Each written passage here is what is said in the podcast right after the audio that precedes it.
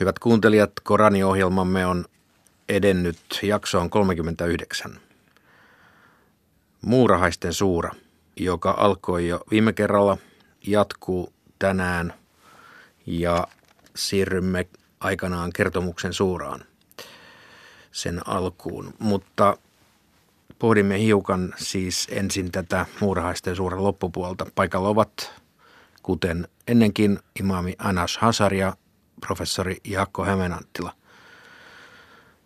Mitä tästä jaksosta 39 haluaisitte aluksi nostaa esiin? No siinä alkupuolellahan määritellään Jumala aika, aika tarkasti. Toki Koranihan puhuu hirveän paljon Jumalasta, mutta tässä on aika, aika selkeä määrittely, koska siinä esitetään tällainen poleminen kysymys, että kumpi on parempi, että Jumala vai ne epäjumalat, joita, joita sitten tuoneen, tuoneen ihmiset palvoivat. Ja selkeän esitän sen sarjakysymyksiä, että kuka on tehnyt sitä ja tätä. Ja tietysti Koranihan ei sinä sieltä ole yksilitteisesti vastaa, mutta, mutta niin kuin vastaus on niin kuin ilmeinen, että tarkoitus on vastata, että Jumala. Ja samalla tavalla sinne tullaan niin määritellyksi se, että mitä kaikkea, kaikkea Jumala on, että Jumala on se, joka on luonut taivaan ja maan ja, ja lähettänyt taivasta sateen, jonka avulla sitten puuterat muut kasvavat. Ja hän on laatinut maan vankaksi ja asettanut sinne kaikkia puroja ja muita sellaisia. Hän vastaa, eli kuka vastaa hädässä olevan rukoukseen, pelastaa onnettomuudelta, kuka johdattaa ihmisiä, kuka on luonut alussa ja uudistaa luomistyönsä, eli sitä mukaan kun ihmiset kuolevat, niin heidät sitten myöhemmin herätetään henkiin. Ja tavallaan tämä niin aika lailla pähkinänkuoressa kertoo semmoisen islamilaisen Jumala-käsityksen, että jos esitään kysymys, että mitä Jumala Koranin käsityksen mukaan tekee luomakunnassa, niin nämä muutamat säkeet tässä alkupuolella kertovat sen vastauksen, että tällainen on Koranin Jumala. Ennen sitä tuli se siinä ensimmäisessä jakeessa tässä jaksossa, niin tämän Lotin, Lotin tarinassa – syy, miksi se kanssa siellä halusi karkottaa Lot, koska he ovat ihmisiä, jotka haluavat puhdistautua, olla puhtaina verrattuna muihin. Niin se, että se teki heistä erikoisia sen heimon keskuudessa että, tai sen kaupungin keskuudessa. Että noin, pitävät puhtaudesta, pitävät huskaudesta ja muut eivät olleet näin. Ikään kuin se, on, se olisi kaupunkilaisten kannalta synti, että nämä harrastavat puhtautta, niin kaikissa sekä, sekä hengellistä että, että ruumillista puhtautta. Niin sen takia Jumala pelasti Loot ja hänen perheensä ja tuhosi muut. Sitten äh, vähän, vähän eteenpäin, niin äh, siinä on yksi tuomiopäivän enteistä tai äh, mainittuna jakessa 82, niin aikaisemmin puhuttiin Gogista ja Magogista, näistä kahdesta heimoista ja niin edelleen. Mutta tässä, tässä on yksi näistä suurista merkeistä, niin tämä otus, joka sitten puhuu ihmisille ja kertoo, kuka on uskova, kuka on, ei ole uskova. Niin se on myös tuomiopäivän enteistä. Niin äh, tämä on ainoa paikka, joka, jossa sitä mainitaan Koranissa. Tämä otus, onko sillä ominaisuuksia? Voimmeko kuvata tätä eläintä tai otusta mitenkään? Se on perimätiedossa se, sen kuvaukset löytyy, niin se ei löydy, löydy Koranista muuta kuin, että se kulkee maan päällä, se menee kaikkien luokse ja leimaa, leimaa heitä uskova, epäuskova. Mitä tutkimus sanoo tästä otuksesta? No en tiedä, tutkimuksella hirveästi sanottavaa tuosta otuksesta muuta kuin ennen kaikkea se, että, että, että siis se ei vielä Koranissa esiinny muuta kuin juuri juuri tässä. Ja toki se sana, mitä arabiassa käytetään, niin viittaa, viittaa jollain tavalla ryömivään otukseen. Sitä toki käytetään muissakin merkityksissä, että se, sitä, sitä on vaikea päätellä, päätellä, mikä se on. Mutta ehkä se kaikkein tärkein asia, jos ajatellaan nimenomaan puhtaasti Koranin näitä tuomiopäiväkuvauksia, niin Koranissa on hyvin vähän niin kuin konkreettista tietoa näistä, mitkä myöhemmin islamissa on tullut tärkeiksi nämä, nämä tuomiopäivän enteet.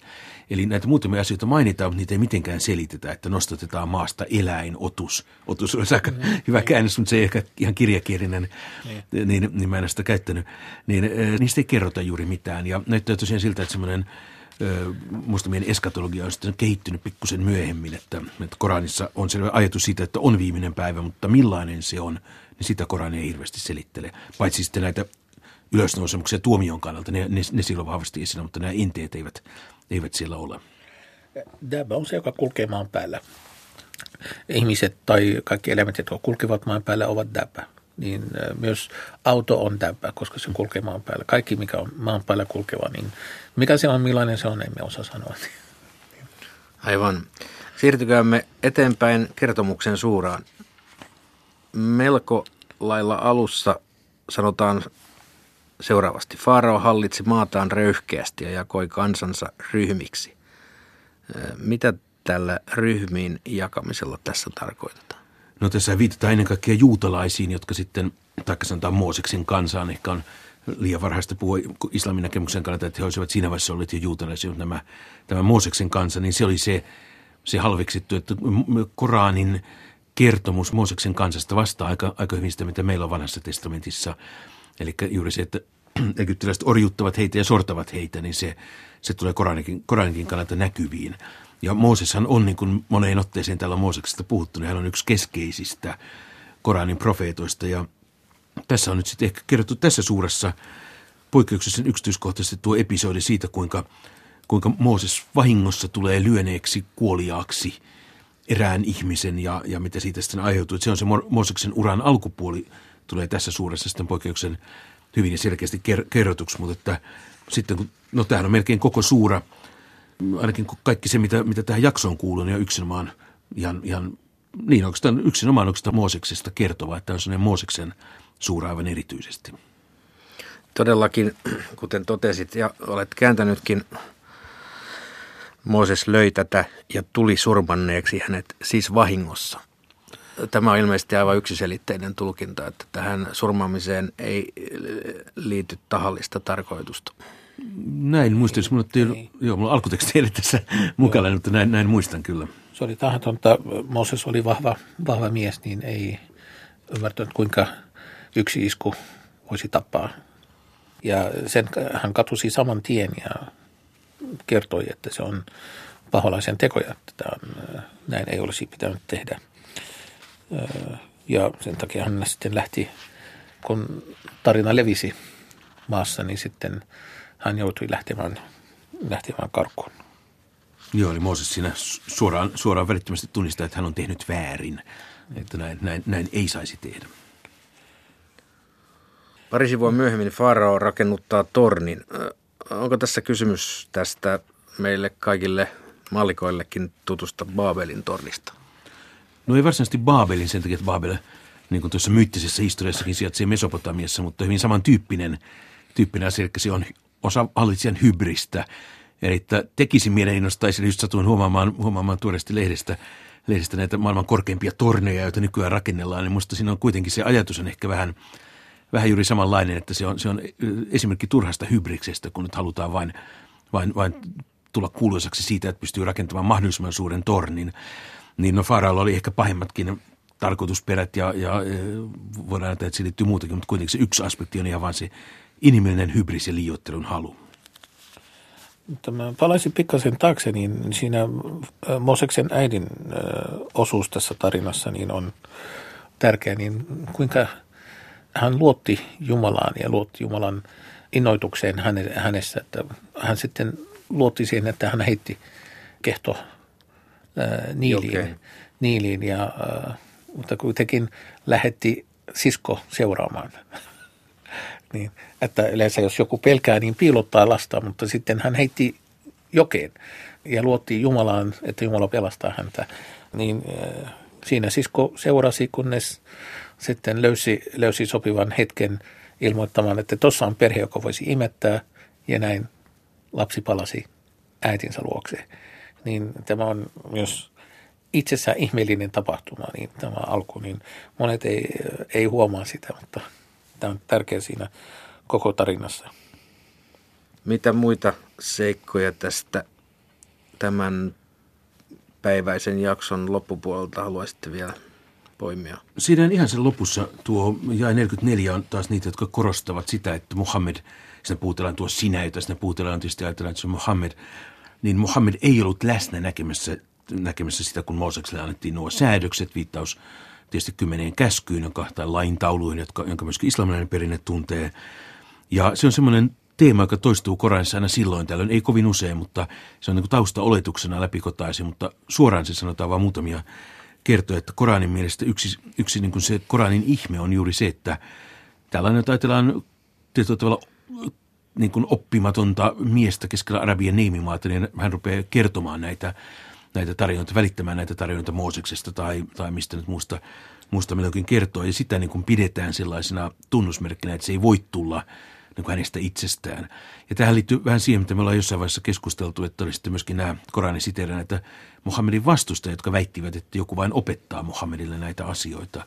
Mutta sitten islamilainen vastaus siihen on se, että se, kun se tulee Jumalalta, niin se on nimenomaan ihme, että tavallinen Arabian nimimaan asukki on näitä näin yksityiskohtaisesti tiennyt, että, voin, että on kertonut näitä, näitä sitten ihan tarkkaankin, että miten, miten asiat tapahtuvat tässä pyhässä historiassa.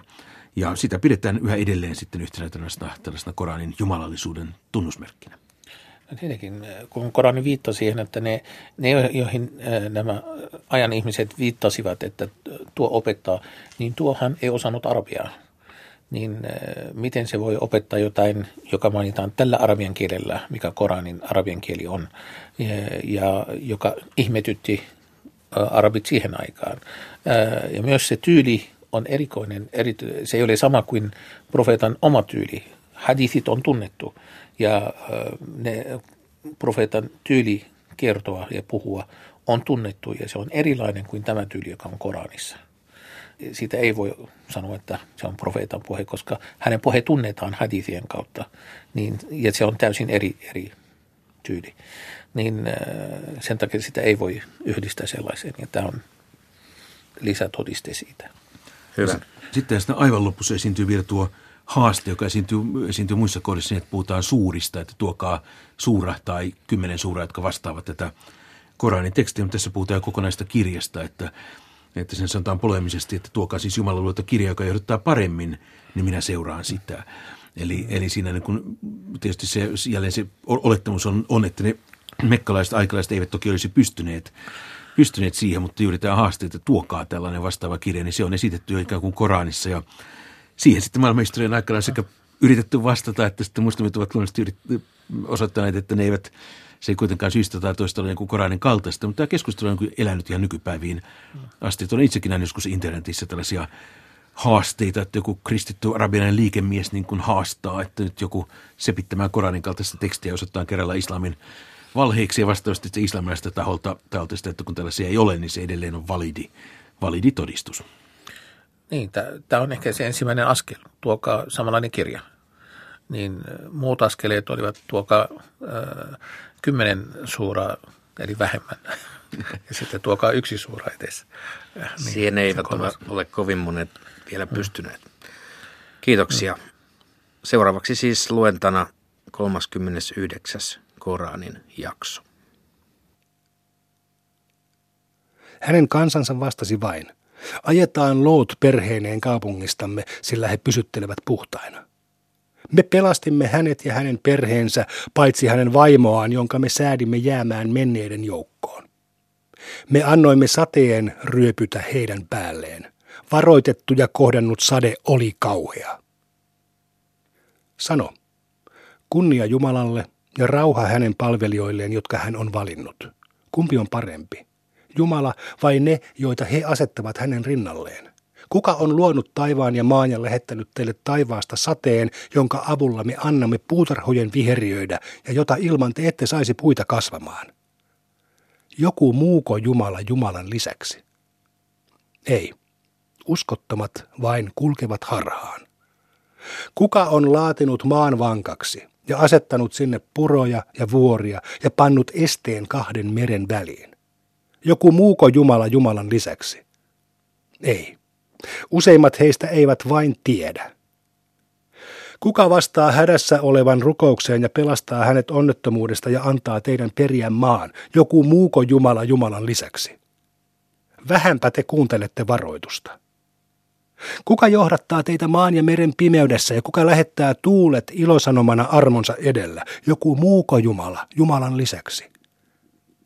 Jumala on korkeampi kuin ne, joita te asetatte hänen rinnalleen. Kuka on luonut alussa ja kuka uudistaa luomistyönsä?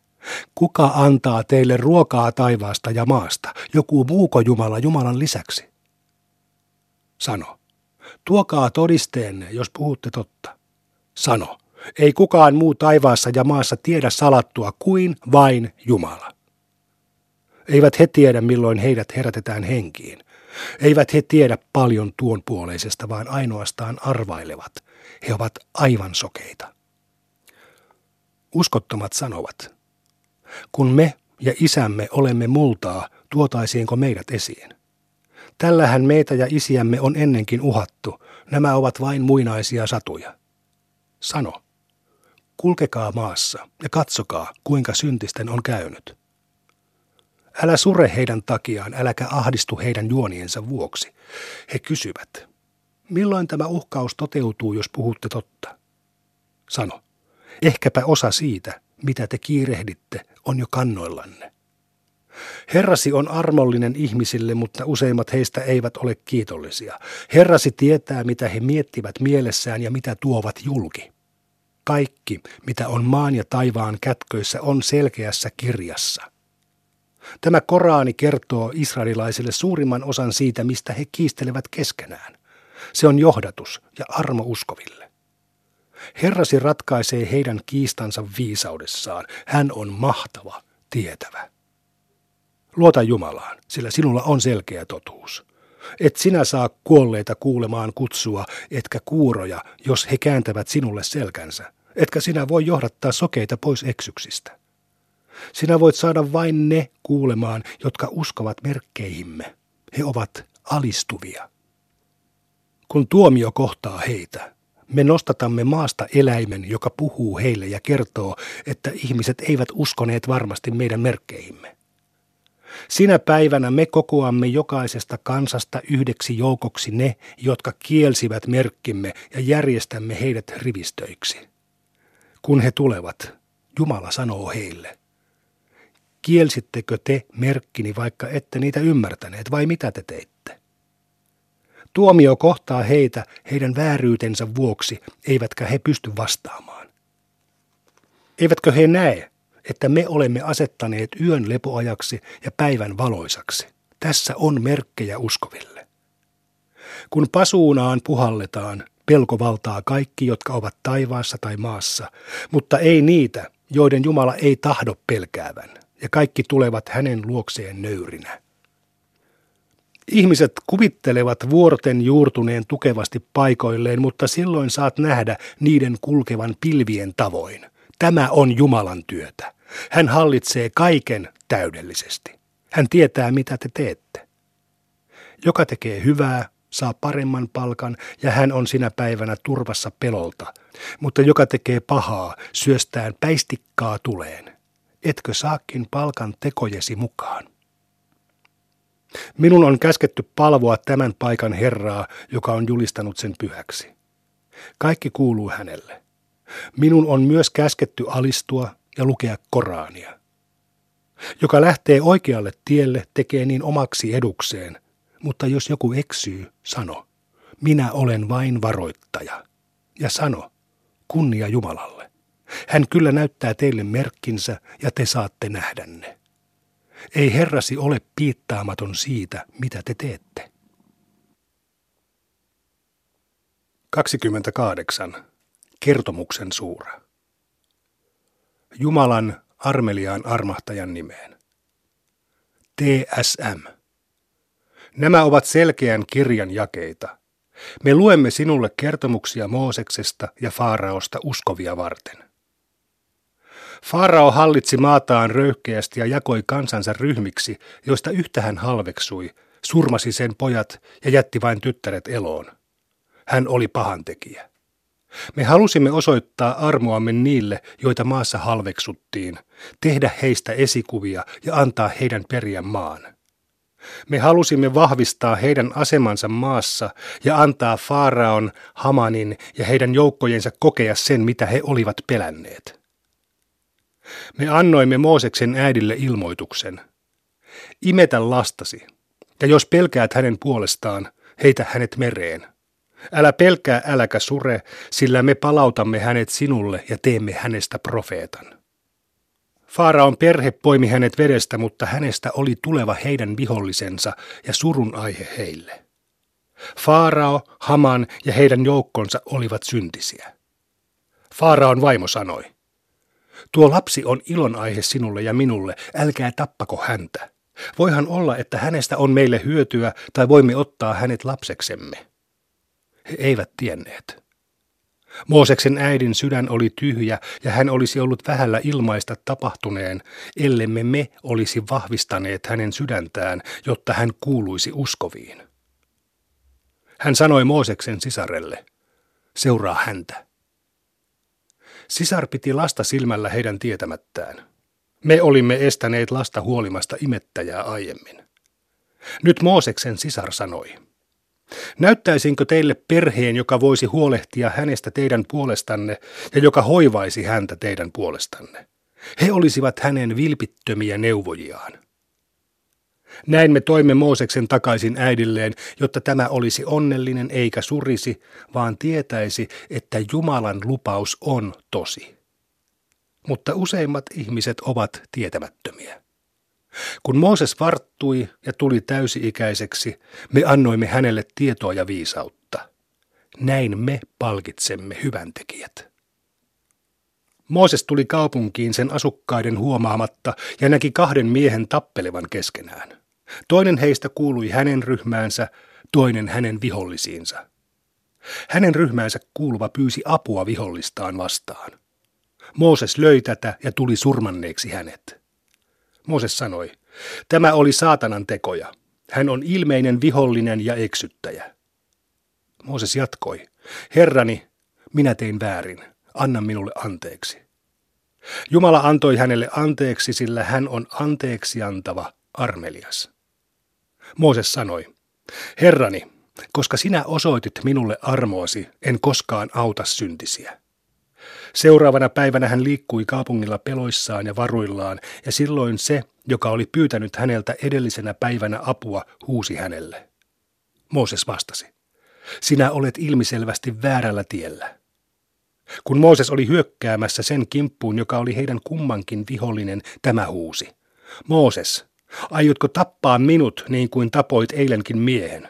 Sinä tahdot tyranniksi, et sinä edes halua olla hyväntekijä.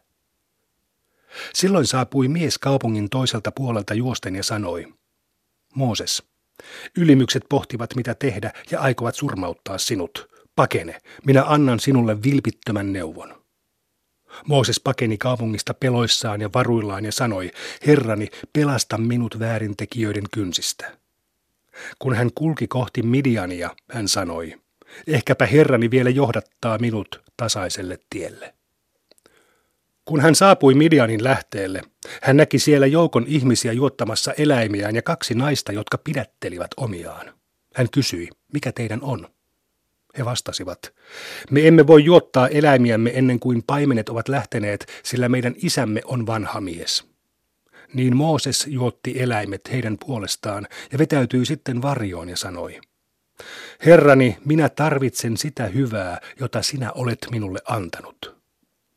Toinen naisista tuli ujostellen hänen luokseen ja sanoi, Isäni kutsuu sinua antaakseen sinulle palkan siitä, että juotit eläimet meidän puolestamme.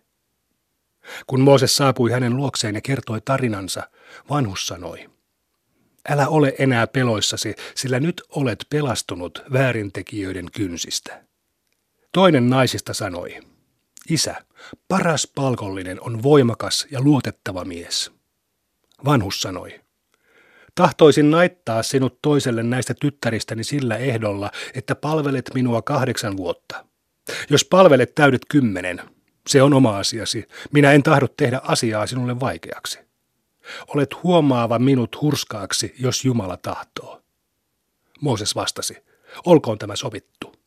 Kumman ajan palvelenkin täyteen, ei minulta voi vaatia enempää. Olkoon Jumala puheittemme takaaja.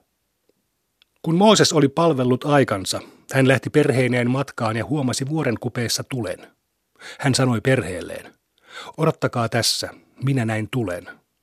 Käyn katsomassa, mikä se on, ja tuon kipinän, jotta voisitte lämmitellä. Kun hän tuli sen luo, hän kuuli laakson oikealta reunalta, siunatulta paikalta pensaasta äänen. Mooses, minä olen Jumala, maailman Herra, heitä sauvasi. Kun hän näki sen alkavan liikkua niin kuin se olisi jinni, hän kääntyi pakoon eikä katsonut taakseen. Ääni sanoi, Mooses, tule lähemmäs, älä pelkää, sinä olet turvassa. Laita kätesi paidan alle, niin se tulee esiin valkoisena, vaikka mikään ei sitä vaivaa. Rohkaistu, äläkä pelkää. Nämä kaksi ovat herrasi merkkejä Faaraolle ja hänen ylimyksilleen. He olivat syntisiä. Mooses sanoi, Herrani, minä olen tappanut yhden heistä ja pelkään, että he tappavat minut. Veljeni Aaron on minua taitavampi puhumaan. Lähetä hänet minun kanssani tukemaan minua ja vahvistamaan sanani tosiksi, sillä pelkään, että he kieltävät minut.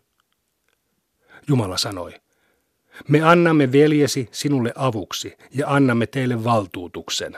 He eivät voi vahingoittaa teitä, kun tulette merkkiemme kanssa. Te pääsette voitolle, te ja ne, jotka teitä seuraavat. Kun Mooses näytti heille selkeät merkkimme, he sanoivat, tämähän on vain keksittyä taikuutta. Emme me ole kuulleet esi-isillemme sattuneen tällaista. Mooses sanoi, Herrani tietää parhaiten, kuka tuo johdatuksen hänen luotaan ja kuka saa osakseen tuon puoleisen asumuksen.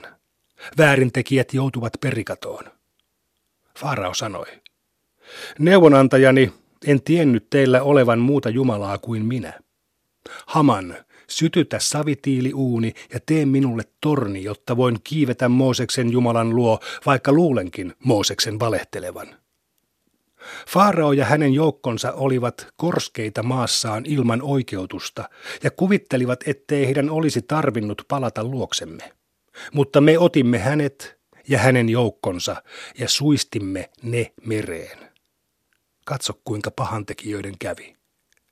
Me teimme heistä esikuvia, jotka kutsuvat tuleen. Ylösnousemuksen päivänä heitä ei auteta. Tässä maailmassa me annoimme kirouksen seurata heitä, ja ylösnousemuksen päivänä he ovat inhottuja. Hävitettyämme aikaisemmat sukupolvet me annoimme Moosekselle kirjan selkeäksi todistukseksi ihmisille, johdatukseksi ja armoksi, jotta he ottaisivat varoituksen vastaan. Sinä et ollut läntisellä puolella, kun annoimme Moosekselle säädöksemme. Et sinä ollut sitä näkemässä. Me annoimme sukupolvien varttua ja elää kauan. Et sinä myöskään asunut midianilaisten parissa, etkä lukenut heille merkkejämme, vaan me olemme lähettäneet lähettiläämme. Et sinä ollut vuoren rinteellä, kun me kutsuimme Moosesta, vaan tämä on Herrasi armo, jotta varoittaisit kansaa, jonka luo ei ole ennen sinua tullut varoittajaa, ja jotta he ottaisivat varoituksen vastaan. Me olemme lähettäneet sinut, etteivät he voisi sanoa, kun onnettomuus kohtaa heitä heidän omien tekojensa takia. Herramme, miksi et lähettänyt meille lähettilästä niin, että olisimme seuranneet merkkejäsi ja olleet uskovia? Kun me lähetämme heille totuuden, he sanovat, miksi hän ei ole saanut samanlaisia merkkejä kuin Mooses? Mutta eivätkö ihmiset kieltäneet aiemmin senkin, mitä Moosekselle oli tullut? He sanoivat, he ovat kaksi toisiaan auttavaa taikuria, me emme usko kumpaankaan. Sano, tuokaa siis Jumalan luota kirja, joka johdattaa paremmin kuin nämä kaksi, niin minä seuraan sitä, jos olette vilpittömiä. Jos he eivät vastaa sinulle, niin tiedä, että he vain noudattavat omia halujaan. Kukapa olisi pahemmin eksynyt kuin se, joka ei ole saanut johdatusta Jumalalta, vaan noudattaa vain omia halujaan. Jumala ei johdata väärintekijöitä.